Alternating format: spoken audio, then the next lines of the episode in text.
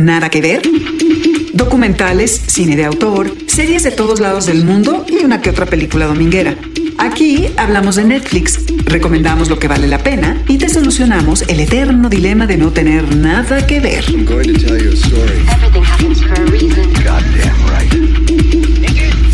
Nada que ver, un podcast original de Netflix. Ha llegado la hora de ser prácticos. Hola, ¿cómo están? Bienvenidos al episodio número 14 del podcast Nada que ver, un original de Netflix donde hablamos de series, películas, joyas ocultas y les hacemos recomendaciones para cuando se hacen esa pregunta frente a sus pantallas y no tienen nada que ver. Yo soy Mariana Linares Cruz y estoy aquí en este episodio rapidito, así, de pisa y corre. Y nada más porque quiero presentarles a la protagonista de este episodio, la comedia. ¿Cuáles son esos títulos imprescindibles e impresentables también cuando de comedia se trata? Si tienen propuestas sobre esos títulos en Netflix que son imperdibles, escríbanos con el hashtag Nada que ver y pongan ese título para compartirlo con nosotros. En este episodio, Luis Pablo Boregard y yo, mejor, escuchamos. Porque sabemos que Trino Camacho se pinta solo para hablar de la comedia. Los micrófonos se los dejamos a él con sus invitados Carlos Ballarta y Germán Gallardo. Hola, bienvenidos, soy Trino Camacho y tenemos aquí en la mesa a Carlos Ballarta, que tiene dos especiales de stand-up en Netflix. Uno se llama El amor es de putos, ajá, y el otro es Furia Ñera. Tú vas a hablarnos de una serie de comedia que te gusta, tu preferida. ¿Cuál es? Se llama Brooklyn Nine-Nine. I heard him. He was singing along to the music at the bar. Do you remember what he was singing? I think it was that song, I Want It That Way. Backstreet Boys, I'm familiar. Okay. Number one, could you please sing the opening to I Want It That Way? Really? Okay. You are my fire. Number two, keep it going. The one desire. Number three. Believe when I say. Number four. I want it that way. Tell me why. Ain't nothing but a heartache. Tell me why. Ain't nothing but a mistake. Stay. Now number five. I never wanna hear you say. Woo! I want it that way. Oh, chills. Literal chills. It was number five. Number five killed my brother. Oh my God, I forgot about that part. ¿Cuántas temporadas lleva, Lleva ahorita 6. En Netflix hay 4 temporadas. Uh-huh. Ya van 3 veces que veo la serie completa. Y me da muchísimo gusto recibir aquí en la mesa a Germán Gallardo. ¿Cómo estás, Germán? Muy bien, muchas gracias por invitarme. No, hombre, a ver, platícame, ¿qué es lo que haces, Germán? Yo hago comedia, hago stand-up también. Y también tengo un canal de YouTube donde hablo de reseñas de películas y también nos ponemos borrachos a veces. Y eso. Muy bien. ¿Y cuál es el título que vamos a hablar el día de hoy aquí? En series de comedia, una que me gusta mucho que se llama The Good Place. There are a lot of ifs in this world. If you act with virtue. If you love. If your boss found out. If you want to just lay here and cry in your hoodie. But if you haven't seen The Good Place. Well, what the fork are you waiting for? That's hilarious. Brilliant. Insane. Smart. Really. Forky. Clever.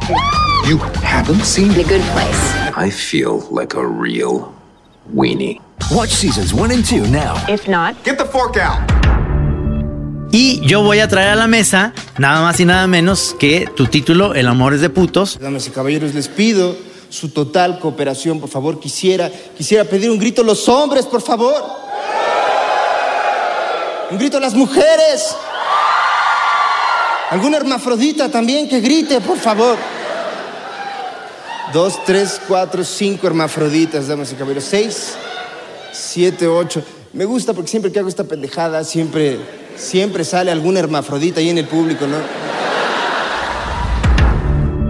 Es un stand-up que hiciste en el año de... 2016. Era tu etapa en la que estabas en Guadalajara. ¿Y por qué se dedicaron ustedes a la comedia, pero en esto que es el stand-up, que realmente es para muchos en Estados Unidos es como la antesala para hacer luego una serie, ¿no? Claro, una serie, una peli. Sobre esto, pero ustedes, ¿por qué decidieron? ¿En qué momento? A ver, primero, Germán. Híjole, yo no siento que alguna vez lo haya decidido. Siento que era algo que yo siempre quise hacer, ¿no? Lo veías en la tele, veías... le comentaba yo a Carlos que me gustaba mucho ver Seinfeld. ¡You're Seinfeld! Are you kidding me? In the 70s, we were the new hot thing of stand-up comics doing this thing. I only had one joke that worked, which I'm going to do for you right now. My parents, they didn't even know our names. They were ignorant. They were negligent. We grew up like wild dogs in the 60s. No helmets, no seatbelts, no restraints. Cookie Crisp. It's not like Cookie. It is Cookie. Pero nada más veía las partes en las que Seinfeld hacía stand-up. Todo lo demás de la serie no me gustaba cuando estaba chico. Y entonces no sabía yo que existía el stand-up en México hasta una vez que vi un video de Carlos haciendo stand-up y dije, ay, mira. ¿Qué pedo con los clavados, damas y caballeros? ¿Saben? No sé a quién se le ocurrió que los clavados eran un deporte olímpico. Los clavados no son un deporte, güey. Los clavados son el preámbulo a un deporte que es la natación, güey. No son un deporte. Y fui a un bar y me subí 5 minutos. Y cuando escuchas la risa, cuando escuchas la primera risa de alguien, porque alguna estupidez que tú dijiste, es adicción. Dices, esto es lo que quiero hacer. Pero yo lo hacía como hobby. Yo tenía mi trabajo y de repente, poquito a poquito, se convirtió ya en algo que ya... En eso estás. Ya ganas dinero, exacto, sí. ¿Tú, Carlos, cómo fue? Pues igual creo que fue así. De repente empecé a como a ir a ver a los comediantes que hacían sus chistes. Y tenía un amigo que hacía comedia también. Y se me ocurrió un día de repente subirme a contar chistes que escribí. Y creo que es eso, justo, que no son chistes que ya alguien más escribió, sino que tú estás escribiendo, lo que me llamó la atención. Y aparte de eso, creo que cualquier persona que hace comedia, pues tú también sabrás, o sea, es como escribes y, o sea, en tu caso me parece que es como el escribir, sacar el cartón, sí, y esperar la reacción de la gente. Que es diferente en, sí, ese sentido, porque tú lo tienes ahí en your face, es inmediato. Claro. Sí, sí, sí. Acá estás como esperando el tweet en este momento, en estos tiempos, pero antes, sí, era la carta al periódico de la señora que decía, oigan, quiten a ese caricaturista porque dice muchas malas palabras. Sí. Y me gusta mucho el cartón de Trino, pero ahora es diferente en ese, sí, sentido. Ya hay una inmediatez, digamos, más cercana. Sí, la inmediatez del stand-up es esa, o sea, eso, que está aquí la gente enfrente y le dices algo y si le gusta, pues se ríe, si no le gusta, no se va a reír. O sea, eso es como muy gratificante, creo, para mí. Nada que ver. Un podcast original de Netflix, especial de comedia.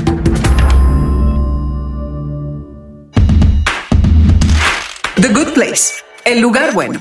Una serie de comedia y fantasía creada por Michael Schur. Cuenta la historia de Eleanor en el más allá, enviada por error al buen lugar, un paraíso utópico, con muchas vueltas de tuerca y amistades improbables. The Good Place suma 3 temporadas con un total de 37 episodios de 20 minutos cada uno. Protagonizada por Kristen Bell, Ted Danson, William Jackson Harper, Jamila Jamil, Manny Jacinto y Darcy Carden. Germán, ¿por qué escogiste este título, esta serie? ¿Por qué es de tus preferidas? Porque es única, es una serie que es completamente diferente a todas las otras series de comedia que he visto. Trata de esta chava que se supone que sin querer cae al cielo. Se confunden con su nombre y se muere ella al mismo tiempo que otra persona que se llama exactamente igual a ella.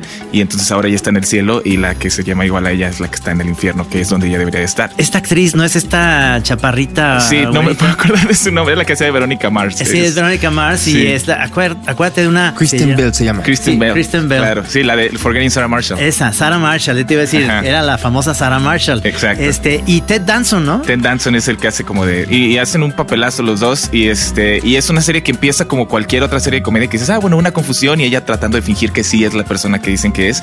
Pero como a la mitad de la primera temporada se va todo. O sea, se cae todo y de repente hay un giro buenísimo que nadie ve venir. Y entonces de ahí en adelante...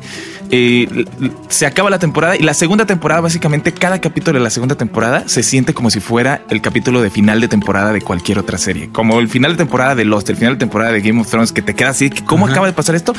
cada capítulo de la segunda temporada de The Good Place y es comedia, es lo más chistoso, ¿no? Sí. Que es comedia y entonces tú estás atacado de la risa todo el capítulo, pero al mismo tiempo estás de que ¿qué está pasando? ¿Cómo es que estos personajes están en estas situaciones? Y quieres ver el siguiente capítulo porque es un capítulo, es un monstruo. Cada capítulo de la segunda temporada, por lo menos, es un monstruo. ¿Son ahorita las que hay en Netflix? No, en Netflix hay 4, acaba de terminar la 4ª. Ajá. Y en Netflix sale el capítulo en Estados Unidos el lunes y para el martes ya está en Netflix. Entonces, genial. Está justo, lo ves al mismo tiempo que estos episodios son como las series que veíamos en la televisión de 30 minutos cada episodio. 30 minutos cada episodio. Se me hace un tiempo perfecto para la comedia. No sé, a veces las comedias se pasan de ese tiempo, digamos unas, te llega a cansar, pero 30 minutos son excelentes, ¿no? Sí, no sé, sí. Igual también es como, yo creo que es un... pero son 30 minutos, son 22. 26. ¿No? Yo creo que es también como el punk también, ¿no? Que las rolas tienen que durar poquito, si no ya es como de 10 minutos ya... Ya nos están vendiendo una rola progresiva, ¿no? En vez de exacto, punk. En vez de punk. Es que eso es lo que pasa también con los Simpson y con todos esos que duran ese tiempo, es por los comerciales en la televisión, digamos, normal, ¿no? En las cadenas. Pero la ventaja que tiene Netflix, o al menos las últimas series que he platicado yo aquí, que duran a veces, los episodios duran 13 minutos, por ejemplo. Sí. Y se me hace que si está muy bueno el sketch y demás, te quedas con ganas de seguirlo viendo y te sigues. Esa es la ventaja que tiene Netflix, que todo está ahí a la carta, ¿no? Sí. Ya es como un buffet. O sea, ya no tienes que esperar a que venga tu platillo, ¿no? Ahí está todo en la barra y te sirves. Que es por supuesto. Y Ted Danson en esta serie hace un muy buen papel. You, Eleanor Shellstrop, are dead. Cool. How did I die? Are you sure you want to hear? You were struck by a truck advertising an erectile dysfunction pill called Engorgulate. Funnily enough, the first EMT to arrive was an ex-boyfriend of yours. Okay, I get it, thank you. Yo me acuerdo que él tenía uno que se llamaba Dr. Becker. Bueno, por supuesto, claro. su joya principal de toda la vida es Cheers. Ajá. Pero luego esta que se llamaba Dr. Becker, que le dio como un giro a alguien que era un doctor que vivía en Brooklyn, bien amargo, enojado todo el tiempo. El primer Dr. House, era el Dr. House original. Sí, es cierto. Como en un bar también llegaba. De ahí sale la de Frasier, ¿no? Frasier también sale spin-off de Cheers. De Cheers salió Frasier, por supuesto. Sí, ese que fue... Es un humor que para mí se me hace diferente, el de Frasier. No es el que más me gusta en el sentido de esta situación más alocada. Es como una especie de comedia muy bajita, ¿no? La de Frasier. Es muy curioso eso, porque yo también cuando lo empecé a ver dije, bueno, o sea, está bien, te diviertes, se supone que en el Good Place, ¿no? Que es el cielo, ella se encuentra con otras personas, les asignan como personas de que estos van a ser tus vecinos de acuerdo a tus gustos y a cómo viviste, con estos vecinos te vas a llevar súper bien. Y entonces le asignan a un cuate que era profesor de... ¿cómo se llama? No de lógica, de que cuando tienes que... de moral, pues, de que tienes que decidir... De ética. Y tienes que decidir entre atropellar a 7 personas o salvar a tu mejor amigo, ¿no? Entonces, este cuate, como toda su vida ha sido basándose en ese tipo de preguntas hipotéticas, es pésimo para decidir todo el tiempo. Entonces, él toda su vida se la pasa... y todos lo odian porque no puede decidir cosas. Y hay otro personaje que es... un chino que es pésimo para robar y es un idiota, y hay otra chava que es súper egocéntrica. Entonces, como que este choque de los 5 personajes hace que el cotorreo entre ellos sea muy divertido, y los primeros 5 capítulos, eso es lo que te lleva nada más, como estar viendo cómo cotorrean entre ellos y cómo se sufren entre ellos porque no se pueden aguantar, y cómo esta chava está tratando de que no la cachen, de que ella no es de ahí. Y luego como al 6º o 7º capítulo, no me puedo curar, es cuando se rompe todo y entonces dices, ¿qué estoy viendo? Esta no es la serie que yo pensé que iba a estar viendo, y es una locura y es divertidísimo, pero al mismo tiempo es como Lost, es como Lost mezclado con Breaking Bad, y lo mezclas con The Office, ¿no? Entonces le metes esta diversión, pero al mismo tiempo estas cosas psicodélicas y de ciencia ficción del cielo y el infierno y monstruos y todo, y es una de las mejores series de comedia que existen actualmente, no solo porque es muy divertida, sino porque no hay otra igual. No hay, definitivamente no existe nada más que sea parecido siquiera a The Good Place en cuanto a series de comedia se refiere. This is paradise. Oh, it looks like paradise. It's a total con. Ow, what the fork? There's something very wrong with this neighborhood. Is that giant, terrifying ladybug supposed to be there? No, it's not.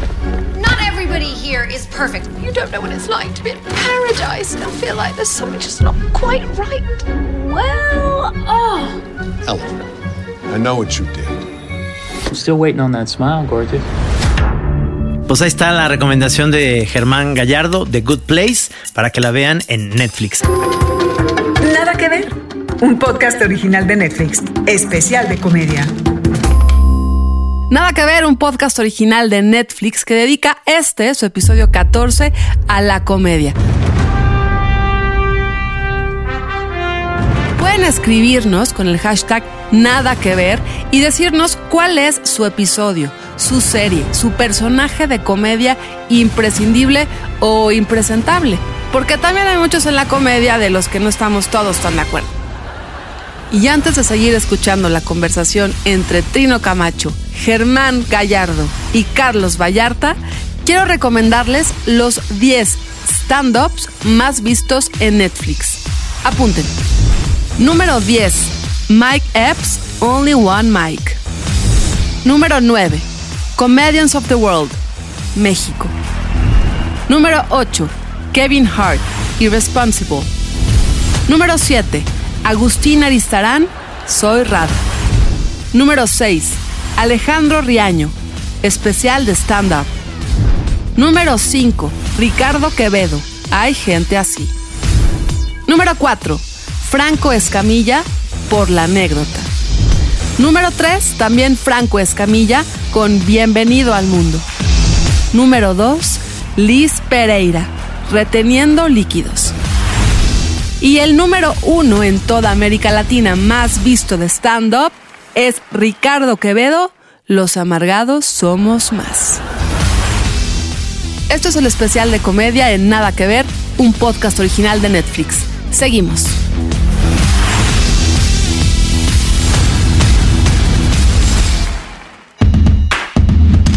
Brooklyn Nine-Nine, Precinto 99.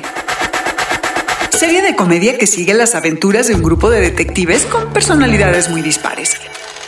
Creada también por Michael Schur y por Daniel J. Goode. Cuenta con 6 temporadas y un total de 123 episodios de 20 minutos. Protagonizada por Andy Samberg, Melissa Fumero, Stephanie Beatriz, Terry Crews y Joe Lotruglio, entre otros. Las 4 temporadas están disponibles en Netflix. Carlos Ballarta, ¿por qué te gusta esta serie Brooklyn Nine-Nine?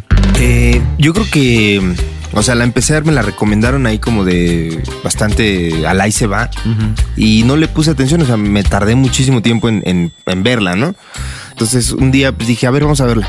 Y la puse y el primer capítulo, pues, luego el segundo y el tercero y el cuarto. Y algo que tiene mucho Brooklyn Nine-Nine, que creo que tiene también un montón de series de comedia como The Office, un ejemplo, Parks and Recreation. ¿The Office de inglesa o la gringa? Las dos. Ajá. Yo creo que más la gringa. Sí. La The Office inglesa ya me la eché, pero varía muchísimo la Office gringa. No, es más amarga la inglesa, claro. Y es mucho más corta, por supuesto. Sí. Y la gringa, yo soy fan de la gringa. Sí. Yo creo que tiene mucho eso que tiene, la estructura de una serie de comedia, que creo que la empecé como a definir bastante bien, que también tiene esta que estabas diciendo, The Good Place, que es un montón de personajes con características bien definidas, su personalidad es muy extravagante, cada uno tiene una personalidad única y extravagante en sí, y todos estos personajes van a interactuar en un ambiente determinado. The perp came in through the window. Bang bang. You know that turns me on, and that's unfair in the work environment. Police. Hello. Hello. You seen this man before? He was shot last night. Oh, thank you. No, sir, that's ours. We need that. Andy kept it.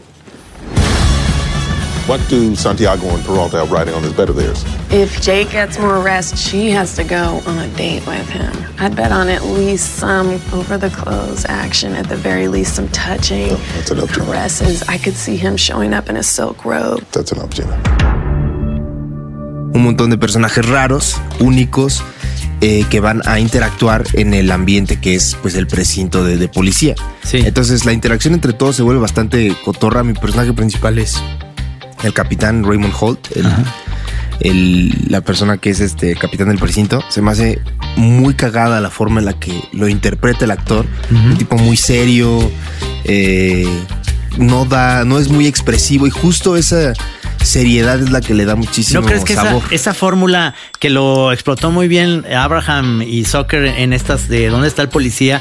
Con Leslie Nielsen, que era precisamente esa personalidad de un actor que no es precisamente comediante, que son actores serios, de series B o de lo que sea, y los usan así con su mismo rollo, pero dándole ese twist de comedia, hacen un brinco muy sabroso? Sí. También está Andy Samberg, ¿no? Que es el alumno de Saturday Night Live. Uh-huh. Creo que la iban a terminar, o sea, terminó la temporada 5, creo que la iban a terminar y los fans dijeron que no. Entonces se unieron y la agarró, me parece, creo que NBC, y grabó la sexta. Sí, porque la tenía Fox, la tenía, ¿no? Fox. Y Fox la canceló 100%, o sea, dejaron cancelada. Y entonces Guillermo del Toro puso tweets, hasta Mark Hamill puso un tweet también de que ¿por qué la están cancelando? Sí, entonces Internet hizo pues lo que hace Internet. Sí. Y NBC dijo, a ver. Y entonces ya se acabó la temporada que hicieron y ya renovaron para otra temporada. Qué maravilla que en Netflix se pueda ver la serie, porque obviamente uno de los problemas que yo desde chavo, soy más grande que ustedes, era que yo quería tener, le decía a mi papá, quiero una antena parabólica para ver la televisión gringa, pero aquí es la televisión gringa, precisamente por las series, por los programas, llegaban ya muy tarde o los doblaban acá y decías, hijo, qué cosa tan espantosa, ¿no? Nada que ver, un podcast original de Netflix, especial de comedia.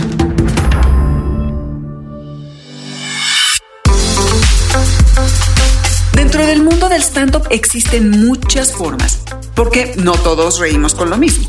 El stand-up es en sí su propio género, pero hasta los comediantes más eclécticos siempre tienden más a un estilo que a otro.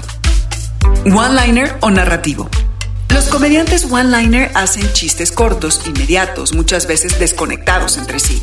Observaciones puntuales, saltos de tema, ritmos cardíacos. Demetri Martin mezcla este tipo de comedia con música y dibujos en sus dos especiales, The Overthinker y Demetri Martin Live at the Time. Ken Jeong es otro de estos comediantes con un humor veloz y disparatado. En un estilo mucho más narrativo, en cambio, está Hassan Minaj y su especial Homecoming King, en donde narra su propia historia y lo que implica crecer siendo hijo de inmigrantes musulmanes en Estados Unidos. Hay stand-ups donde el comediante habla de lo que observa y stand-ups donde el comediante habla de lo que vive. En un estilo más observacional podemos encontrar gran parte de los stand-ups más politizados. Y por nombrar solo a algunos de sus exponentes, les recomendamos los especiales de David Chappelle, Jim Jeffries y Michael Che. Y por qué no, a Bo Burnham, cuyo especial Make Happy es, además, un musical. Si disfrutas más de las historias personales que tejen puntadas con sí mismo y un poquito de autoburla, échale un ojo a Ricky Gervais, Ellen DeGeneres y Neil Brennan. La serie de Netflix, Comediantes del Mundo, presenta una probadita del humor de 13 regiones, diferentes países de América y de Europa, pero también algunas rutinas de India, Medio Oriente y Sudáfrica.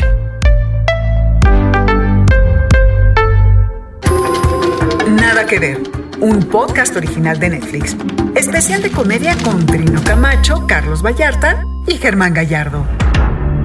Algo que es muy conocido para ti, este stand-up que está en Netflix, que se llama El amor es de putos, que es un stand-up sensacional. Habla de su vivencia en Guadalajara, que yo la viví un poquito, que estuvo allá y renegó mucho todo el tiempo de cómo somos los tapatíos, que no se halló demasiado bien porque somos muy secos y no hacíamos gran cosa, y ahora te diviertes más acá en tu terruño. Sí. ¿Cómo escribes tu material? Es decir, ¿cómo ustedes hacen para el stand-up? Tú, me imagino, ustedes tienen una presentación, y esta gira en la que estás ahorita tiene los mismos chistes, ¿no? Sí, ajá, así es. Empecé a hacer eso una vez que salió justo El amor es de putos en Netflix. Yo era un material que tenía trabajado por unos 3 años más o menos. O sea, lo había estado modificando y tenía 3 años y lo tenía perfectamente ya bien manejado, porque tenía 3 años de estarlo subiendo y contando y probando. Pues obviamente se va a extender más de lo que te podría dar poder probarlo nada más 6 meses, ¿no? Ajá. Entonces sale el especial y lo que tuve que hacer fue escribir uno nuevo para el año que venía. Entonces me tomó unos como 5 meses más o menos, y sacar ese, y es con el que te vas de tour todo el año. Y luego pues salió Furia Ñera en Netflix y tuve que escribir uno nuevo para salir de gira con ese. Ahora, ¿cómo se llama tu gira de la que estás sacando? Se llama Dios está muerto, sí. Ok. Sí, señor. Y este material, yo me imagino que lo vas probando como para que si luego te van a grabar para un especial, ajá, digamos, para otra vez, para Netflix o la televisión, es que tú te grabas esto, o sea, es decir, yo me imagino que durante todo el trayecto de tu gira salen otras cosas nuevas, ¿no? El amor es de putos, stand-up original de Netflix. En poco más de 1 hora, el mexicano Carlos Ballarta se burla de la vida cotidiana en México, del transporte público, el sistema educativo y hasta de los vendedores de elotes que traicionan su confianza. Carlos Ballarta, comediante chilango, hace stand-up desde el 2012. 2 de sus espectáculos están disponibles en Netflix: El amor es de putos y Furia Ñera. Pero ya decides tú al momento de grabar qué es lo que se va a distribuir de manera masiva en Netflix. Sí. Qué chiste quieres que salga ahí y cuál te quieres guardar para la gira siguiente. Claro. Entonces, pues lo que más te guste, lo que menos tengas probado, yo creo que es lo que te guardas para poderlo trabajar más tiempo y que salga en la siguiente gira y que la gente se queme un chiste que ya tenías bien trabajado. O sea, prefieres que se haga masivo un chiste que ya has trabajado bien a un chiste que no has trabajado tan bien. Eso es increíble. ¿Cómo haces tú? ¿Cómo es tu proceso, Germán, para planear tu stand-up? Pues es pues no hay un proceso. Yo no siento que hay un proceso. O sea, obviamente tienes que tener disciplina de sentarte a escribir de vez en cuando y de estar pensando todo el tiempo en cosas nuevas. Pero la mayoría, o bueno, los chistes que a mí más me gustan se me ocurrieron, no sé, iba yo manejando y de repente dije, esto está muy chistoso, ¿no? O por ejemplo, son anécdotas que se te hizo muy chistoso cuando pasó y entonces nada más tú dices, lo puedo hacer más chistoso si le meto esta otra cosa o si le agrego esta otra cosa. Pero pues la vida ya por sí, ¿no? Estar vivo ya es muy cagado y entonces de repente pasa algo muy cagado, de repente se te ocurre algo y nada más lo anotas y dices, bueno, al rato que tenga tiempo me siento y lo expandes pues en eso. Eso es muy chistoso porque la única oportunidad que tenemos Gis y yo de hacer como stand-up es que dibujamos en vivo y dibujamos y lo proyectamos en un lugar abierto y la gente nos va diciendo qué es lo que vamos improvisando todo esto, ¿qué podemos dibujar? Dibújame al Santos, pon esto y pon al peyote asesino. Entonces lo vas haciendo, pero luego me doy cuenta que caemos en una especie de no planeado de stand-up. ¿Cómo logras tú entender al público en el que dices, cabrón, este chiste no sé si lo voy a decir? Ayer tuve justamente un show y sí llegué a notar como que había banda que no agarraba un poco el pedo. Y creo que en mi caso, la verdad sí me vale un poquito verga si la gente está, o sea, yo dije, es que esto es lo que yo traigo, o sea, ¿no? Y es lo que se me ocurre y es como lo que traigo en la mente. Soy como un tipo como de que va por etapas en la vida y hay una etapa en la que tengo un tema en la cabeza metido y estoy hablando de eso y estudio al respecto y leo al respecto y me informo y platico con gente del tema que me atrae en ese momento. Ahorita el tema que me atrae es justo el tema religioso, el tema personal de introspección de quién eres, es el tema que tengo muy cabrón. Por eso se llama Dios está muerto, en el que hablo cosas de religión y también hablo de, el tema que más me gusta es un chiste en el que hago el de la pregunta ¿quién eres? Y si habrá algún distraído ahí en el público que no le está gustando, que no está conectando, pero digo, bueno, pues es que ¿qué más hago? Si es lo que traigo, ¿no? Aquí está. Finalmente eso es lo que tiene la comedia, y la comedia tiene que llegar a romper, porque si no, pues no, te vuelves un cuenta chistes y eso no es el stand-up, ¿no? Sí. Es muy nuevo esto y realmente para los mexicanos no sé cómo te has enfrentado tú con eso, si realmente eso es un impedimento de repente a alguien que dice, mejor cuenta un chiste, no nos importa tu familia, ¿no?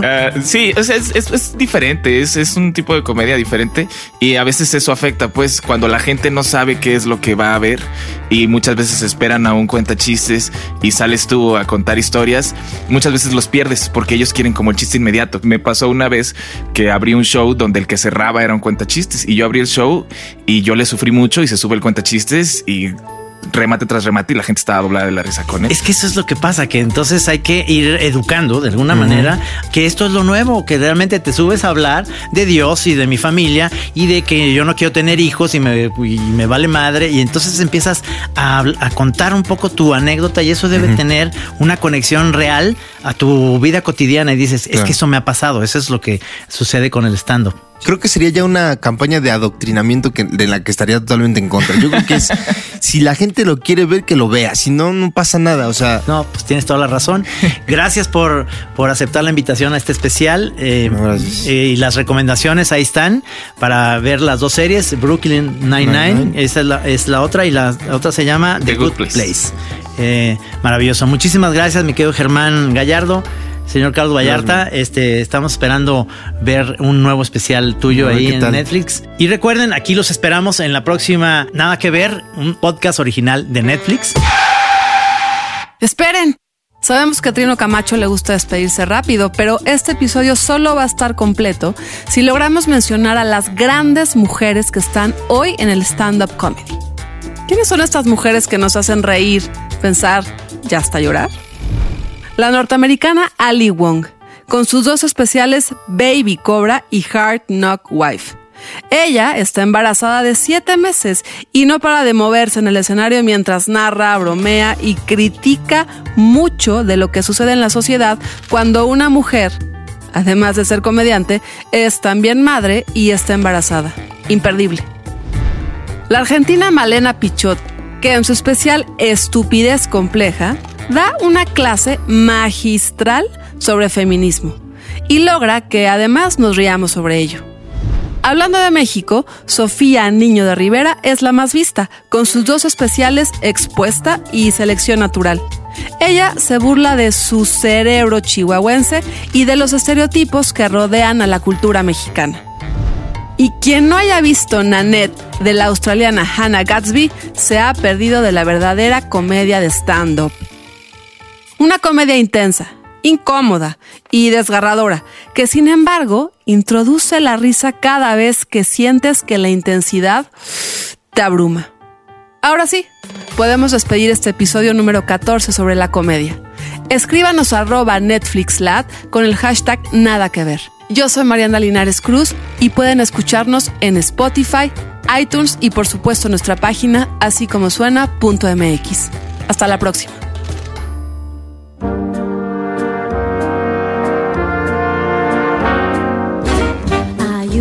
Forma para nunca trabajar, es infalible, nunca puede salir mal. Hacele un hijo a un ricachón, mejor si es bello y bonachón. Báncatela si es golpeador.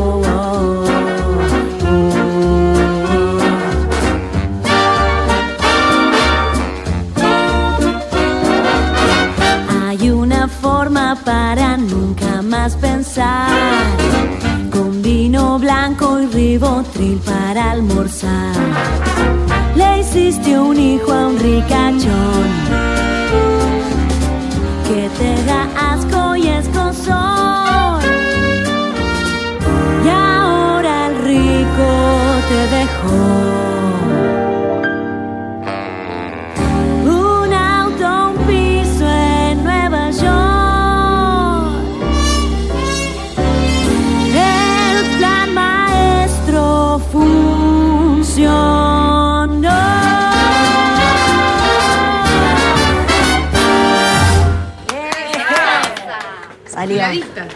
Discúlpame, ¿vos no eras feminista supuestamente? Discúlpame, ¿vos me vas a explicar feminismo? Bueno, podemos debatir, ¿no? ¿O acaso no puedo opinar porque soy hombre? Cada semana, 3 recomendaciones en una conversación sobre Netflix desde Netflix.